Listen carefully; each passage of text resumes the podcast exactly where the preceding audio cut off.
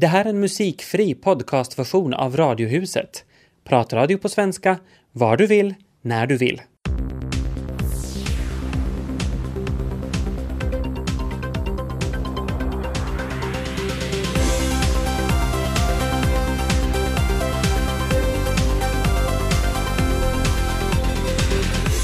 Välkommen till Radiohuset där vi idag firar den stora Fråga direktören-dagen.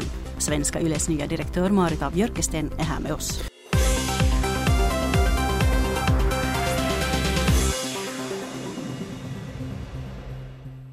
Välkommen Marit af Björkesten, ny direktör här på Svenska Yle. Tack. Hur känns det nu att börja det nya jobbet? Det känns roligt. Egentligen börjar jag först om två veckor så att jag bekantar mig lite med det här under de närmaste dagarna. Mm. Men jag ser väldigt mycket fram emot att komma hit på heltid. Men när folk vet att du ska börja jobba här, så hur mycket frågor om Yle har du redan fått? Ganska mycket faktiskt. Tips, idéer, kommentarer. Allt möjligt och det är bra. Mm, och det ska vi fortsätta med den närmaste timmen. Ja, därför att ni som lyssnar kan alltså skicka in era frågor till den här sändningen. E-post radiohuset snabelayle.fi. Man kan skicka sms. Då skriver man R-huset mellanslag och sitt meddelande eller sin fråga. Skicka till nummer 16261 och man kan också gå in på eh, svenska.yle.fi radiohuset. Skicka gratis sms till oss där. Vi ska titta på den första frågan som har kommit in här. Eh, då du var i skolåldern och, och, liten och så. Tänkte du någon gång att du skulle kunna bli chef för hela Stora Yle? Nej, det gjorde jag knappast. Överhuvudtaget hade det väl varit så att mina chefer har suckat djupt när de har haft utvecklingssamtal med mig och frågat vad jag ska bli och vad jag har för planer. Och jag har sagt att vi får se vad livet bär med sig. Jag har aldrig haft någon karriärplan och aldrig stora ambitioner att bli chef eller någonting annat. Utan det, det har kommit på vägen. Och tacka och ta emot då när det har känts bra och tacka nej ibland när jag har tyckt att, att det finns annat som jag hellre gör. Nästa lyssnare undrar eh, vad ditt jobb går ut på. Vad ska du göra i ditt jobb? Eh, det finns ganska många delar i det här jobbet egentligen. Um, först och främst är jag direktör för Svenska YLE. Det betyder att jag leder all verksamhet och har hand om allt från pengar och administration till, till innehållet.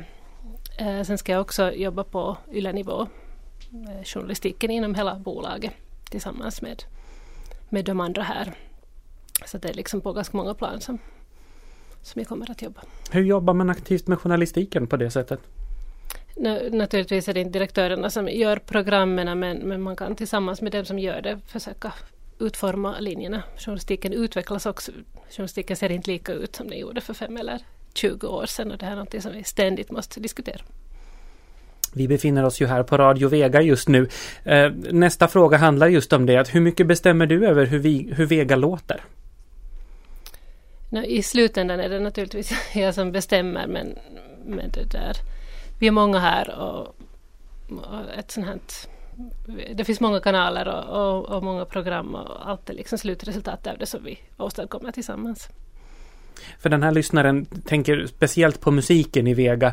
Hur, eh, hur mycket har du att säga till om där? Ja, det är ju ett väldigt kärt samtalsämne, det vet jag också från min tid på, på Hufvudstadsbladet.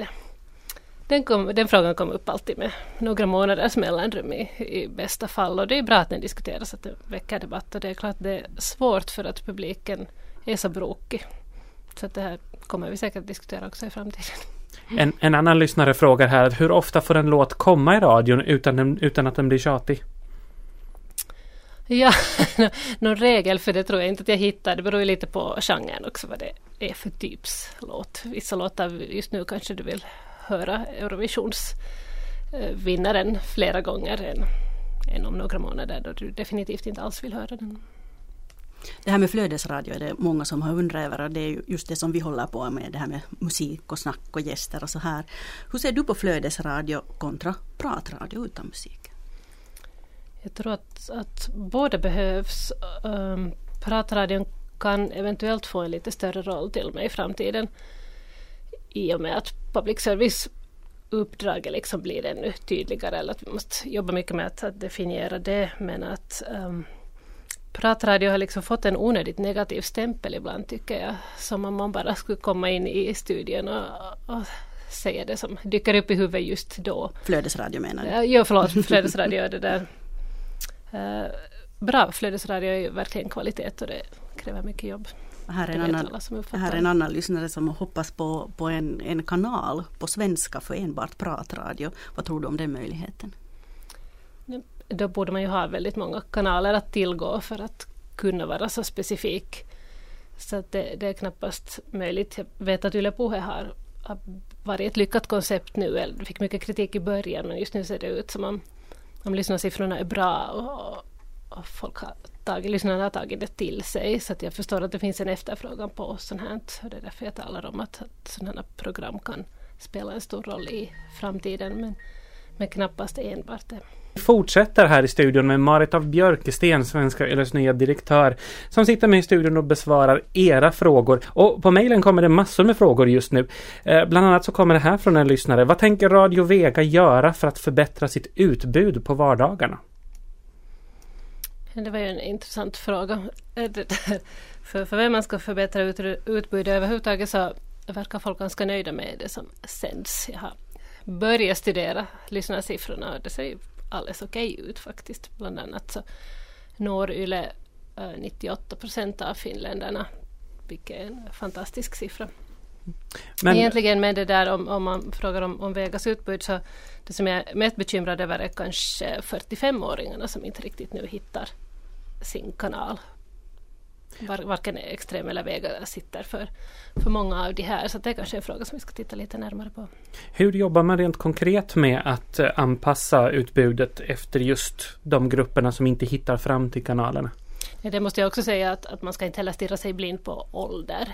För att vi fungerar ju inte så att vi ändrar oss väldigt mycket för att vi fyller 45 eller 50 eller 55. Att jag tror väldigt starkt på det att bra program hittar lyssnare oberoende av hur gamla de är. Klas frågar via webb-sms här eh, från vår webbsida, alltså svenska.yle.fi radiohuset. Så frågar han, för vem läses IS-rapporten i dagens Teknologi Finland? det, där, det finns säkert någon som är klokare än jag som kan, kan svara på det här. Men det goda med public service är ju att, att alla, allt som görs behöver inte få massiva lyssnarskaror utan det finns liksom en, en idé med att producera program och annat för mindre grupper. Det som andra inte gör. Mm. Pia frågar här just lite det som ni talade om före IS-rapporten. Att hur ska Vega klara av att tillfredsställa allas behov utan att hela kanalen utstrålar en viss spretighet? Kunde man tänka sig mera så här definierade program uh, för människor? Just det här som du talar kanske om att vi ska försöka hitta de här 45-åringarna och whatever-åringarna. Delvis handlar det kanske om att man vet att på förmiddagen eller på eftermiddagen eller kvällen finns det någonting som tilltalar mig. Men sen vet jag också att det finns program som är väldigt specifika där man går in på en, en sak som hittar stora lyssnarskaror, man skulle inte tro det. Men bara för att den här redaktören har en stor kunskap och kan sin sak, gör det bra, så når det här programmet såväl 20 som 80-åringar. Så jag tror att vi måste jobba mycket med den saken. Mm. Här kommer Nita sen hälsa till, till Marit och, och, hon förstår inte varför vi svenskspråkiga ska tvingas betala för sånt vi inte har någonting för.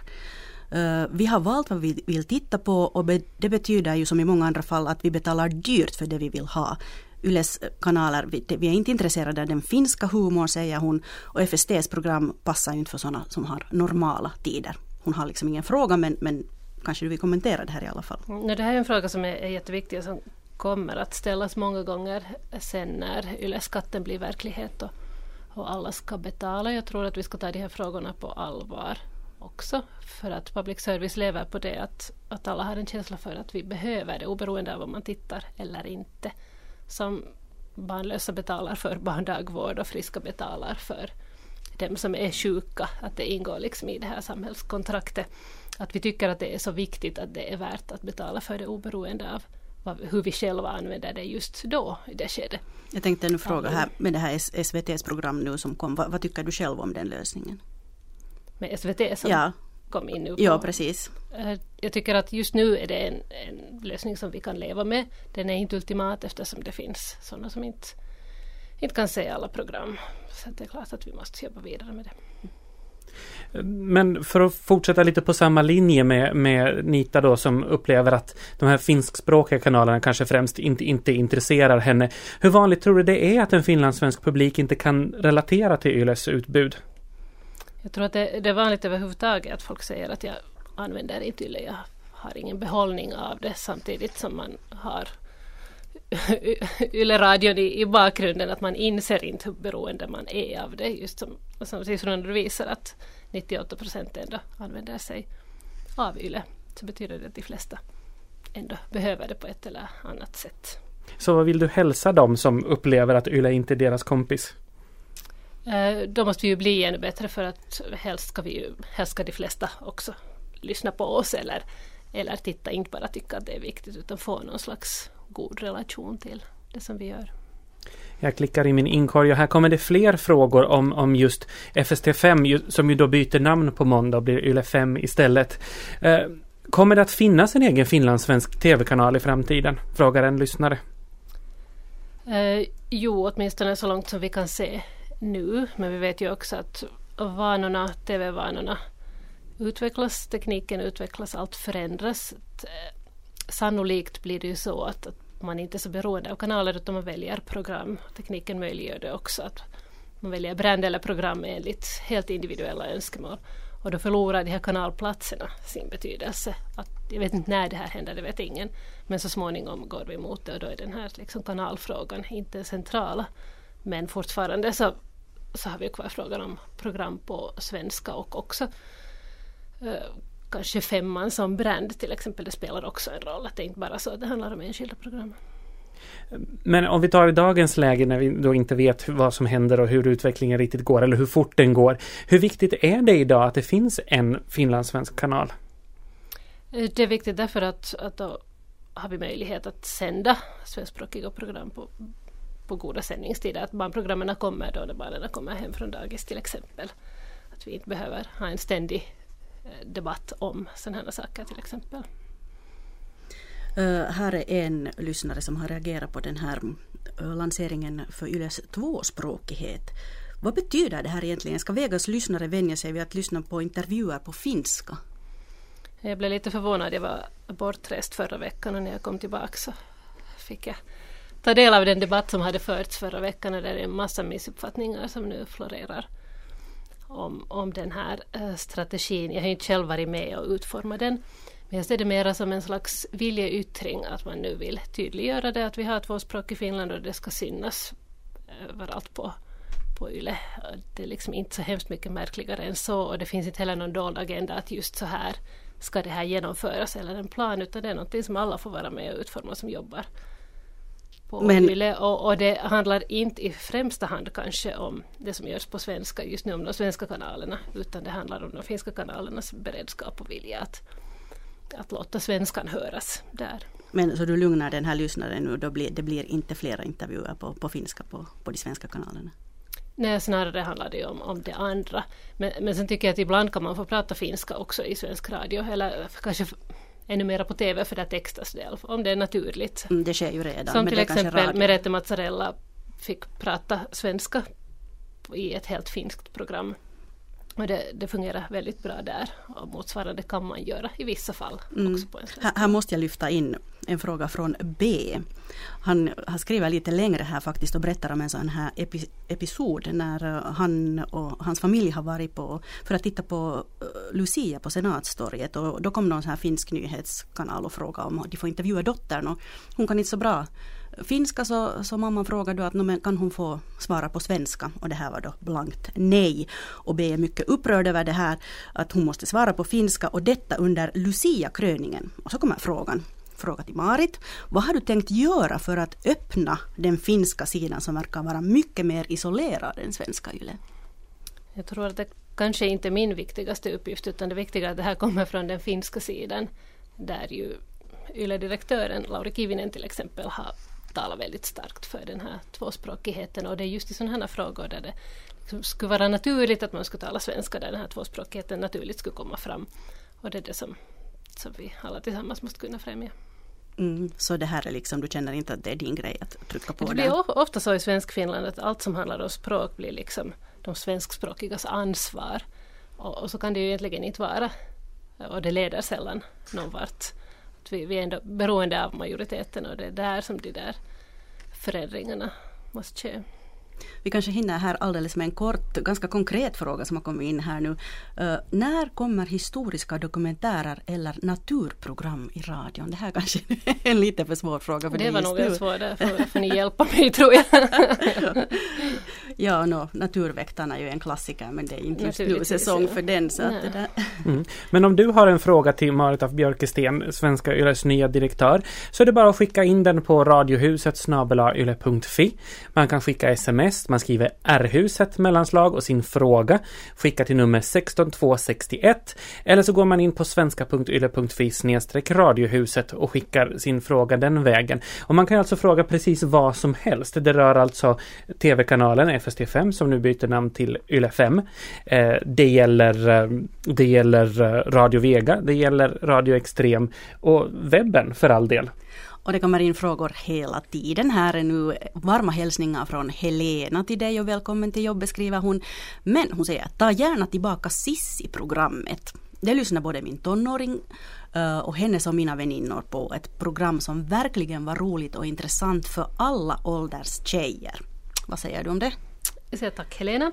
Det, det var ett välgjort program, det var det absolut. Jag kan förstå att det finns ett visst tomrum i den Mm. nisch som, som Cissi hade. Så att jag hör vad Helena säger. Mm, kan man tänka sig då att det skulle komma någon sån här feelgood program med hälsa och skönhet och, och sånt igen?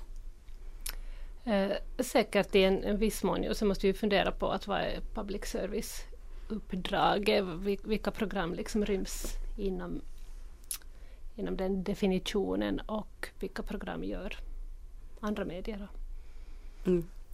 Så Sissi är då Cissi direkt är kanske lite, lite på gränsen. Jag tyckte väldigt mycket om Cissi. Det, det är inte det jag säger men, men den här diskussionen måste vi föra. Den kommer vi säkert att föra väldigt mycket nu under det kommande året.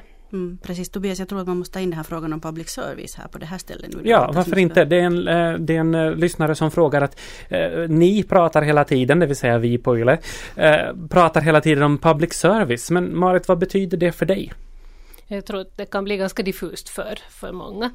För det första så, eh, så är public service ingen självklarhet, det glömmer man kanske bort i Finland. Det finns inte överallt i världen. Jag tycker att det är en fantastisk sak att vi till exempel i Norden har så starka public service-bolag. Eh, det har ju också visat sig att de länder som har ett starkt public service-bolag har också liksom högre journalistisk kvalitet överhuvudtaget. Att det smittar av sig på de kommersiella medierna delvis. Och det tycker jag att vi ska komma ihåg också när vi diskuterar konkurrens mellan olika medier. Att, att det kan också liksom vara en bra sak att public service är bra och är stort. Men ska public service överhuvudtaget göra underhållning eller ska man släppa det helt till de kommersiella kanalerna? Ja, frågan är ju att vad är underhållning? Eh, för mig är eh, allt som är bra kan vara underhållning. Också mycket tunga, svåra saker ser jag ibland som underhållning. Att vad går de där gränserna? Förstår jag att, att de kanske avser att sånt här rent nöje liksom, kanske då inte hör hemma. Men, men det är också en svår fråga. Att vad, vad, är, vad är nöje? Var drar vi de här gränserna? Där finns inga rätta svar. Det är en diskussion vi måste föra för varje program skilt. Mm, vem gör underhållning på svenska om inte Yle gör det, Det är en annan exempelvis? fråga. Att det, där, det, det finns ju faktiskt ingen, ingen som gör det. Radiohuset snabel ayle.fi är där man skickar in sina frågor till Marit av Björkesten. Och det har kommit fler. Mm. Varför kan inte Yle då ha reklam så vi slipper betala Yle-avgift? Ja, så enkelt skulle det kanske inte vara. Jag tycker att, att det finns ett stort värde i det att Yle är oberoende av kommersiella aktörer. Eh, Det är bra att vi i Finland har, har både och. Mm. Så finns här någon som skriver att eh, uh, TV-nyheter på svenska på morgonen i TV1 skulle vara jätteviktigt, alltså oerhört viktigt står här. Uh, nu finns det då på finska och engelska. Mm. Får vi svenska där på TV1 i något skede? Men det är kanske lite det som den här tvåspråkighetsstrategin som det har varit så mycket tal om nu handlar om. Att man ska kunna höra svenska också i de finska kanalerna. Nu säger jag inte att det handlar exakt om, om nyheter men, um, men överlag så är ju inställningen till svenskan i Finland väldigt positiv. Folk vill lära sig svenska. De, de som är kritiska och emot det är väldigt högljudda men det är ganska få sist och slutligen. Det har vi sett nu många gånger i olika undersökningar så att jag, jag tror att folk i allmänhet inte har så mycket emot att höra svenska men de har lite svårt att hitta Yle femman att där går den där gränsen. Mm. Där, kommer in en, där kommer in en fråga här eh, på, på sms också. Eh, man kan eh, då skicka in sina frågor genom att skriva R-huset mellanslag och sin fråga och så skickar man till 16261. Och den här frågan är Varför numrerar Yle sina kanaler 1, 2 och 5? Skulle det inte vara mer logiskt att ha Yle 1, Yle 2 och Yle 3? Det har ju sina historiska orsaker i och med att MTV hade trean till exempel. Så det är det det handlar om i grunden. Mm. Nästa fråga som kommer här att uh, vad skulle falla bort från utbudet om YLE inte fanns? Vad är det som YLE ger som ingen annan skulle ge? Det, det är en jättespännande fråga och en viktig fråga också. Mm, jag tror att mycket av det som riktar sig till små och svaga grupper skulle falla bort. För att det inte ger tillräckligt stora publikmängder och då ger det inte annonsintäkter. Som exempelvis? Som exempelvis mycket av det svenska. om, om vi ser på medierna i Finland så är det väldigt väldigt få som klarar sig utan någon slags hjälp till exempel från fondhåll. Vi skulle inte ha ett så brett tidningsutbud som vi har idag om inte fonderna skulle vara med oss där. Så jag har några frågor om hockey-VM. Vi betalar TV-avgift. Varför får vi inte se hockey-VM på YLE? Det är ett litet bekymmer nu att så mycket av, av sporten finns bakom betalkort. Inte bara det att det inte finns på YLE utan man ska faktiskt skaffa sig ett skilt kort för att kunna kunna se det och det är väldigt mycket av de här stora grenarna, de här stora händelserna som nu har fallit bort. Så det här är nog en fråga som man måste titta på. Och speciellt kanske hockeyn liksom har försvunnit helt från den här allmänna gemensamma. Så det är säkert en fråga som, som kommer upp igen. Det här var också faktiskt en fråga som handlar fortfarande om det där med public service och hockey då. Att, att, men att är då hockey-VM public service, är det ens någonting som, som Yle borde sträva efter att erbjuda? Det kostar ju en hel del. Sport till en viss del ingår ju nog i public service-uppdraget tycker jag. Det, det, som också, det som inte talade om här tidigare under talade om public service var liksom den här gemenskapen som, som finns i, i det som public service gör, att det görs för hela landet, för hela Svenskfinland till exempel. Om man tittar på tidningarna så har de alla sina små nischer eller orter. Fast vi har en jättedominerande tidning, Helsingin Sanomat, så når den inte heller alla. På svenskt håll har vi starka huvudstadsbladet men når inte heller Österbotten. Att, att Yle är de enda som kan skapa den här nationella gemenskapen och på något vis främja en sån här, nu blir jag högtidlig, men sån här demokratisk medborgerlig diskussion, ett samtal liksom i, i hela samhället. Hur stort ansvar har YLE för nivån på det officiella samtalet i Finland? Ett jättestort ansvar, just för att inte så många andra gör det. Sen är det en intressant fråga att följa hela samhällsutvecklingen där allt blir mera individualiserat. Man, man väljer vem man lyssnar på och man läser texter som ens bästa vänner rekommenderar. Och det kan hända att man blir väldigt smal i det. Det finns så mycket information som helst men när man väljer så väljer man det som passar en och, och diskuterar med dem som tycker som man själv. Och här tycker jag att Yle har en, en nisch, ett uppdrag och ett ansvar att att främja den här nationella debatten. Hur det sen går på lång sikt det vet vi inte i och med att, att folk gärna väljer att stänga öronen för det. Man kan ju sitta i Jakobstad, göra en låt, få den spelad på radio. Eh, det leder oss in på nästa fråga som vi har fått. Eh, Petra frågar, hur viktigt är det regionala utbudet för svenska YLE? Det är väldigt viktigt. Vi var kanske lite inne på den här frågan här tidigare när vi talade om att YLE är det enda som når över hela landet och svenska Yle är de enda som når över hela det svenska Finland. Så absolut väldigt viktigt. Och dessutom tycker jag att de regionala programmen gör sitt jobb väldigt bra. Till exempel de regionala nyheterna är verkligen värda att lyssna på. En annan frågeställning är här att ska vi ha två radiokanaler på svenska i Finland? Eh, just nu ska vi ha det. Som jag sa här tidigare så är det möjligt att att sättet att förhålla sig till kanaler ändras i framtiden och då får vi se. Men just nu, ja. Skulle svenska teoretiskt kunna ha fler radiokanaler?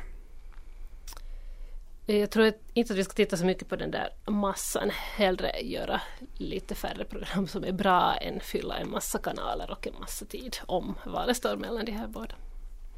Det har kommit in en annan fråga per sms här. Eh, nu ska vi se, nu har jag på att ställa helt fel fråga. Yle 5 textar till finska. När får vi svensk text på ettan, tvåan och tema? Det där är också en bra och viktig fråga. Gärna skulle ju allt få vara textat som bara går att texta men det är en kostnadsfråga, det är väldigt dyrt. att Vi- texta. Vilka program skulle vara särskilt intressanta att texta? Från finska till svenska. Um, nu, det finns ju en hel del program som är svåra att texta för att de, de görs så sent att, att den möjligheten liksom inte finns eller sen fördröjer det utgivningen av dem. Eh, men särskilt sånt som inte görs, liksom, det finns ju ändå program som inte görs på båda språken. Och där tycker jag att det skulle vara jättefint om man kunde komplettera varandra istället för att göra samma sak på finska och svenska. Vi har fått en fråga angående lördagens final av UMK, tävlingen för ny musik, eh, Eurovisionsuttagningen. Eh, kommer vi att få se en förändring i den här uppenbara negligeringen av eh, svenskt tal och svensk grafik i sådana program som vänder sig till hela Finlands befolkning, men som nu bara görs på ena språket? Det finns ju vissa program där det i högsta grad skulle vara naturligt att tala båda språken. Inte nödvändigtvis så att det är lika mycket av båda språken men där det finns som nu till exempel då en deltagare vars modersmål är svenska skulle det vara naturligt att hon skulle intervjuas på svenska. Och, och där tror jag att den här nya, de här nya tvåspråkighetsriktlinjerna kan spela en roll i framtiden. Här har vi en lyssnare som säger att det har sparats massor på YLE. Hur ser framtiden riktigt ut? När det gäller alla medier så tror jag dessvärre att, att spar nog, nog ingår liksom i vokabulären också i, i fortsättningen. Eh, Produktionen blir dyrare hela tiden. Men att, att just nu tycker jag att det ser alldeles, alldeles okej ut och det är jättefint att den här finansieringsfrågan för Yles del är avgjord så att man vet vad man har, vilka ramar man har ungefär. Det är väldigt viktigt för att kunna planera lite mer Mm. långsiktigt.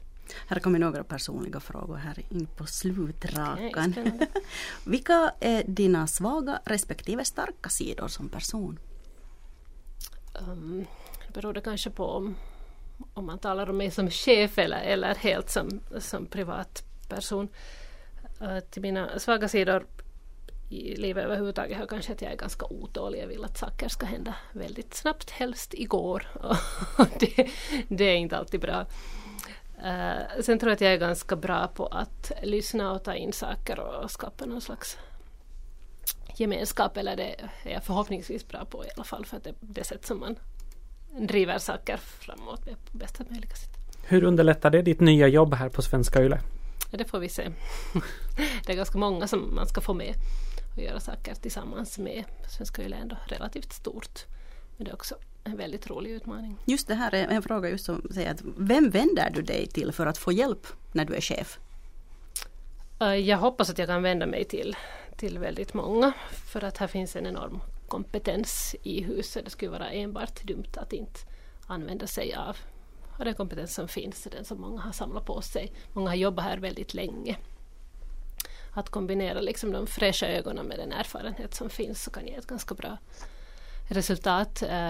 Eh, Jag har alltid varit den som gärna bollar saker med andra. Det kommer jag att göra också i fortsättningen. Mm. Uh, ännu en kort fråga här. Varför kommer det så mycket pratrepriser i radion nu för tiden? Ja, jag vet inte om det egentligen kommer så där väldigt mycket pratrepriser men, men så länge som de flesta ändå lyssnar på radio då när programmet kommer, även om man har den möjligheten att man kan lyssna när det passar en, en bäst så finns det ju en, en viss idé också i repriser att man sänder det en gång på dagen och en gång sen på kvällen när de som inte har möjlighet att lyssna på radio på dagen kan höra på det. Så har vi fått en fråga av Freddy som frågar så här. Kommer direktör Marit att själv höras i ett slags program, till exempel direktör Marit med i sändningen, så där för att främja kommunikation för Vega? Ja, som ni hör så förmodligen ju enligt det mesta jag börjar med. Jag har varit med i ganska många program.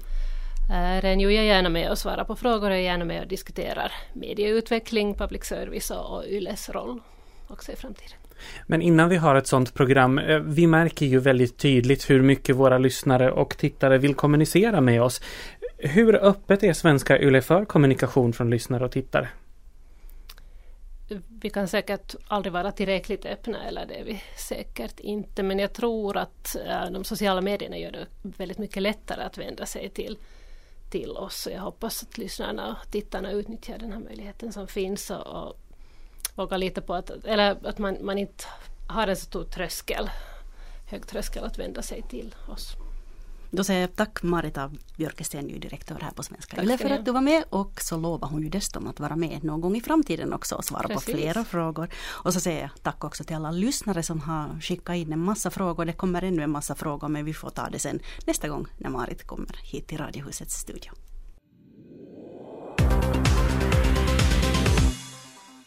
Imorgon startar ett helt nytt program här i Radio Vega. Det heter Radar. Eva Pursiainen, du ska vara programvärd. Vad är det här för ett program nu då? Oj, det var en rak fråga.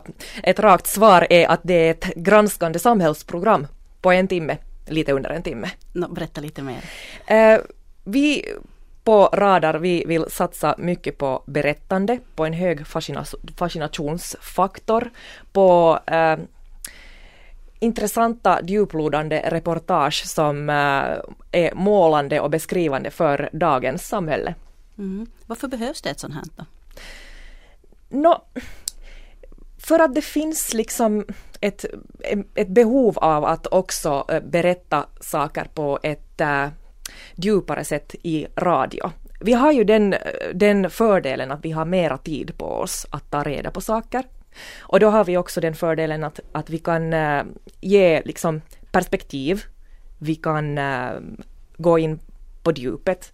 Till skillnad från det här snabba dagliga nyhetsflödet. Om vi fastnar för någonting som verkar vara ett fenomen så kan vi faktiskt liksom riktigt vältra oss i det.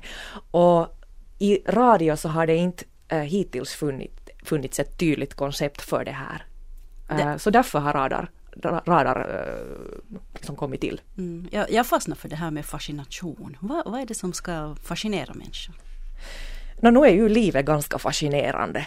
Alltså, man behöver ju inte gå särskilt långt från sin egen vardag för att, för att stöta på saker och, och frågor. Och eh, ofta så kan det vara saker som, är, som har blivit i självklarheter. Eh, varför har vårt arbetsliv blivit som det är nu? Till exempel. Jag menar, eh, ganska, ganska, för ganska många är det ett sånt vanligt lunk. Man går ut på morgonen och så går man man ut genom dörren och kör man till jobbet och så jobbar man och så kommer man hem. Men det är inte så uppenbart. Det finns ett stort mörkertal till exempel med människor som varken kan jobba eller är riktigt tillräckligt sjuka för att bli permanent sjukskrivna eller sjukpensionerade. Det här är till exempel det som Radar kommer att prata om imorgon i den första sändningen. Ni är tre unga kvinnor som gör det här. Hur kommer det att märkas i, i det här valet av ämnen? Uh, vi är två unga kvinnor som, som ständigt håller tag i Radar, det vill säga jag och uh, projektledaren Eva-Maria Koskinen. Men vi har ju alltså en gemensam stab av reportrar tillsammans med Spotlights som går i FST5 och som redan i snart tio år har hållit på med granskande journalistik. Och nu har vi liksom slagit ihop våra resurser och våra kloka huvuden och alla våra olika eh, bakgrunder och erfarenheter. Så att eh, jo, i det första programmet så kommer det att eh, vara, hö, höras eh, kvinnor, unga kvinnor, men vi har också eh, män i de kommande sändningarna som, som kommer att höras och, och, och det där och välja ämnen som vi tangerar. Så att, äh, men, men, det är ju en, en, på det viset en spännande grej att äh, vi är många som inte har jobbat på det här viset förut och vi är unga. Jag har själv en bakgrund på Radio Extrem där jag har jobbat de senaste åren. Så att jag tror att äh, vi kan tillsammans dra nytta av att vi har olika bakgrund, olika könsfördelning, olika ålder och också i, i, en yngre ålder och, och, då ser man på saker på ett annat sätt kanske och fastnar för, för andra äh, mer överraskande grejer eventuellt jämfört med, med hur det har, kanske har varit tidigare. Mm. Du själv med din bakgrund på Extrem, hur känns det nu att börja jobba på Vega? Det känns jätteroligt. det, det, det är ju Um, program för en alldeles annan, liksom, ett helt vilt annat perspektiv jämfört med, med vad jag har uh, jobbat med hittills. Så det är ju otroligt spännande och det är många nya saker att ta ställning till. Um, så att uh, jag tar gärna emot respons om vi säger så. Tack Eva Pursiainen och lycka till med Radar. Internationell kommunikation, det studerar jag en gång i tiden. Numera så kommunicerar jag inte sådär värst mycket internationellt. Jag bor i Närpes. Här klarar man sig om man kan Närpes dialekt. Här talar över 90 procent av befolkningen svenska. Eller närpesiska, men det är ju svenska. Man behöver i alla fall väldigt sällan finska i Närpes. Och därför så uttrycker man sig som Närpesbo inte alltid flytande på finska. Jag råkade ut för detta häromdagen när jag skulle ringa veterinären. Historien börjar med att vi var borta över helgen, från lördag morgon till söndag kväll och lämnade katten Maja kvar hemma med mat så att hon skulle klara sig över helgen. Det har vi gjort förr och det har alltid gått bra. Men inte den här gången. När vi kom hem på söndag kväll så hade någon varit där och bytt ut vår snälla Maja mot ett ylande monster. Den katten som mötte oss i dörren var en helt annan katt. Hon såg ut som Maja, men hon varken lät eller betedde sig som vår katt. Hon åma och kroma sig, sprang av och an och jamade sådär ylande och desperat. Jag tänkte att hon säkert hade tryckt i sig all mat på en gång och nu var superhungrig. Och så gav jag henne mat, men det ville hon inte ha. Och så tänkte jag att mm, men hon har säkert saknat oss så mycket att det är därför hon är så här underlig. Och att det nog går över. Men ser du, det gjorde det inte.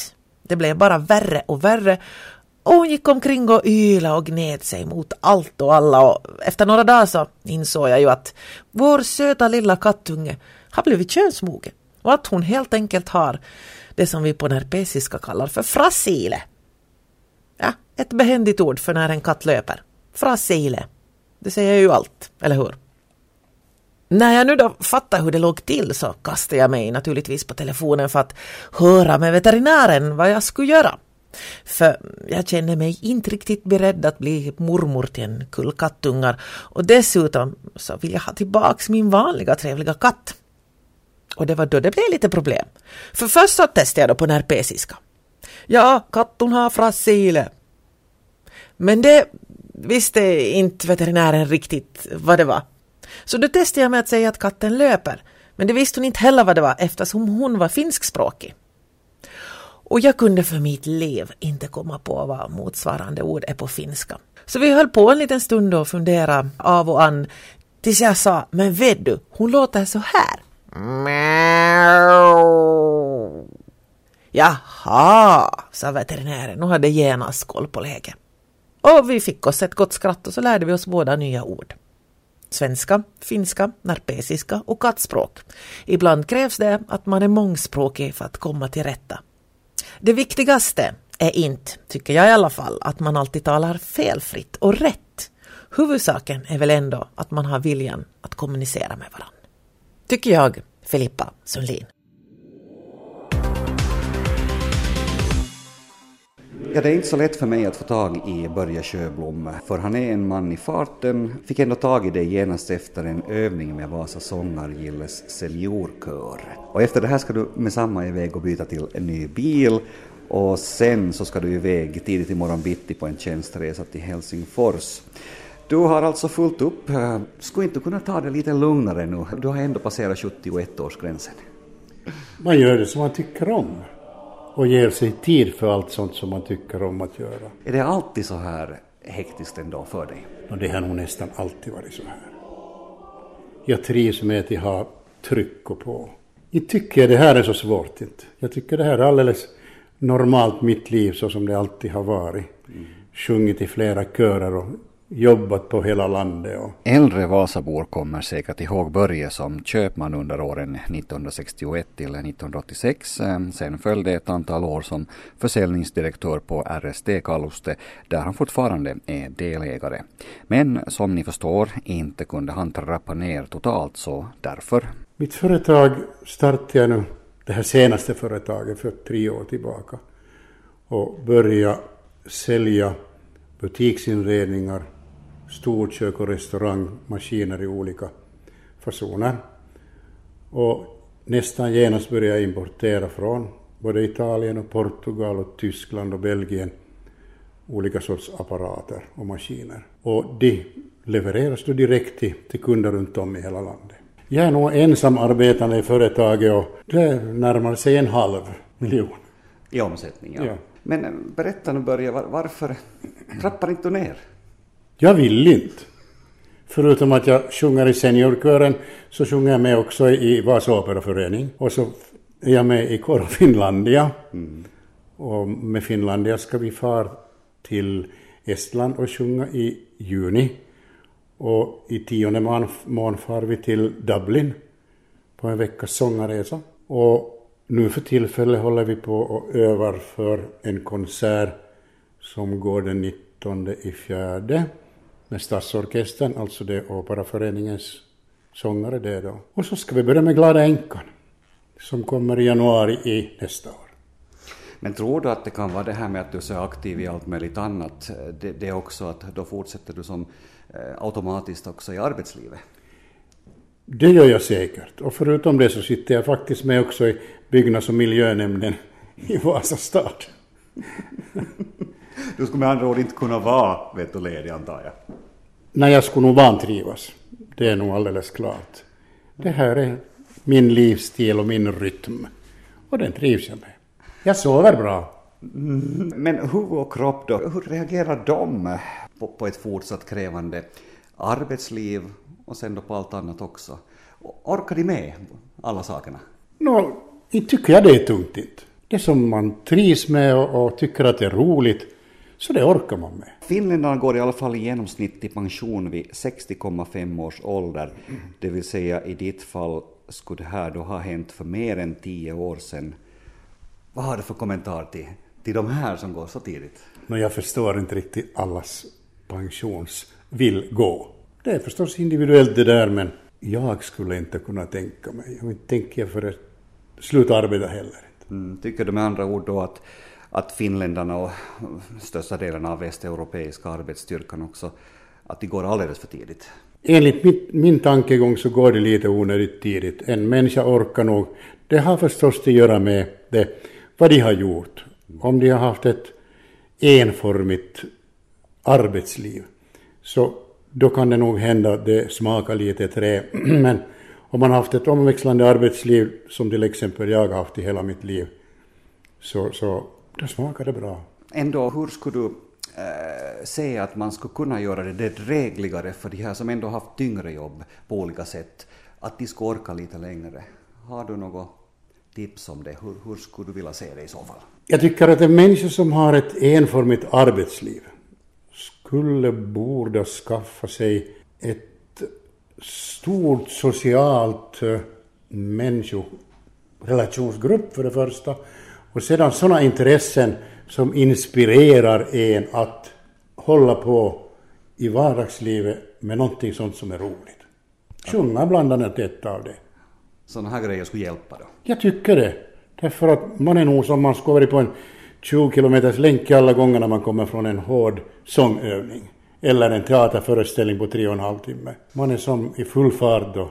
Men ändå så måste du väl, eller kanske din fru, eh, ni tillsammans har resonerat, när kommer du att så att säga pensionera dig? Vad är de tankarna nu då? Min fru lever med mig på, på, på samma sätt. Hon är också aktiv. Och, och det går alldeles bra. Vi godkänner varandras göromål och hobbyn och bor tillsammans och trivs bra. Ja. Men ändå, jag är nyfiken. Att, har du ett datum där någon gång i framtiden som, som du, du, du väljer då att nu, nu tänker jag ta det riktigt lugnt? Nej, det har jag inte. Och jag tror inte det kommer heller. Så att eh, antagligen så jobbar du på bara. Så länge man får vara frisk och det smakar bra. Fredrik Reinfeldt, Sveriges statsminister, har ju kastat ut en liten brandfackla och sagt att, att han tycker att folk ska få jobba till 75 ifall att de, de har de förutsättningarna och sådär. Så då antar jag, Börje Sjöblom, att, att det här är någonting som du ställer dig helt bakom. Svar ja. Så lät Vasa sångargilles seniorkör där Börje Sjöblom tillbringar mycket av den fritid han har från det egna företaget. Peter Falund var reporter. Idag i Radiohuset har vi haft Marit af Björkesten som, eh, som våran gäst. Och ni kunde skicka in era egna frågor till oss. Hon svarade efter bästa förmåga. Jag tyckte det var en riktigt bra diskussion. Och det kommer massa, massa frågor. Det var ju roligt tycker jag. Dessvärre också en del frågor som kom in lite för sent så vi hann inte ställa dem. Men tack också till er. Det är jätteroligt att se engagemanget där ute. Dessutom hör du lovar ju Marita Björkesten att hon kommer att ställa upp på sådana här program också i fortsättningen när hon har jobbat som direktör en tid så då får vi säkert skäl att återkomma. Mm. Och om du missade någonting av det där eller undrar vad hon egentligen riktigt sa så rekommenderar jag att man går in och lyssnar på vår podcast. Den hittar man genom att gå in på Svenska Yles webb, klicka sig fram till arenan eller så slår man in direkt arenan.yle.fi och så söker man på Radiohuset och så hittar man den musikfria versionen av allt det som vi har sagt här idag. Mm. Förutom att det var en så här stor dag med att fråga direktören här hos oss så har det varit en stor dag annars också för vi har faktiskt fått en ny president idag. Ja just det, det också. Mm. Mm. Han tittade på det en liten stund och jag reagerade på det här. Det var en så allvarsam tillställning. De stod där med pannorna i djupa veck och, och såg faktiskt lite uttråkade ut en stund. Det reagerade jag på. Och inte bara så liten stund heller. Inte så liten stund. Mm. Men för mig så, jag märkte där i, i något skede att nej nu är det någonting på gång. För att det där, hallonen var lite sådär orolig och rörde på sig och så märkte jag att uh, hon vinkade sådär med handen och vad är det frågan om tänkte jag. Då kommer adjutanten med en pappersbunt och så räcker han den åt henne och så ger hon den pappersbunten som hon har i handen åt adjutanten. Hon hade alltså fel tal i sin hand. Huh, men hon, kanske, hon hade kanske grävt i sin, i sin Mumin-mamma-väska där och hittat inköpslistan istället. Eller kanske det var talet till FN som hon hade förberett som hon i misstag hade tagit med sig. Kanske det, men bra gick det i alla fall och en ny president fick vi.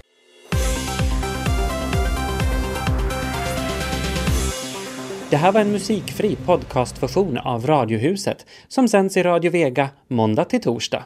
Mer information om programmet hittar ni på svenska.yle.fi radiohuset.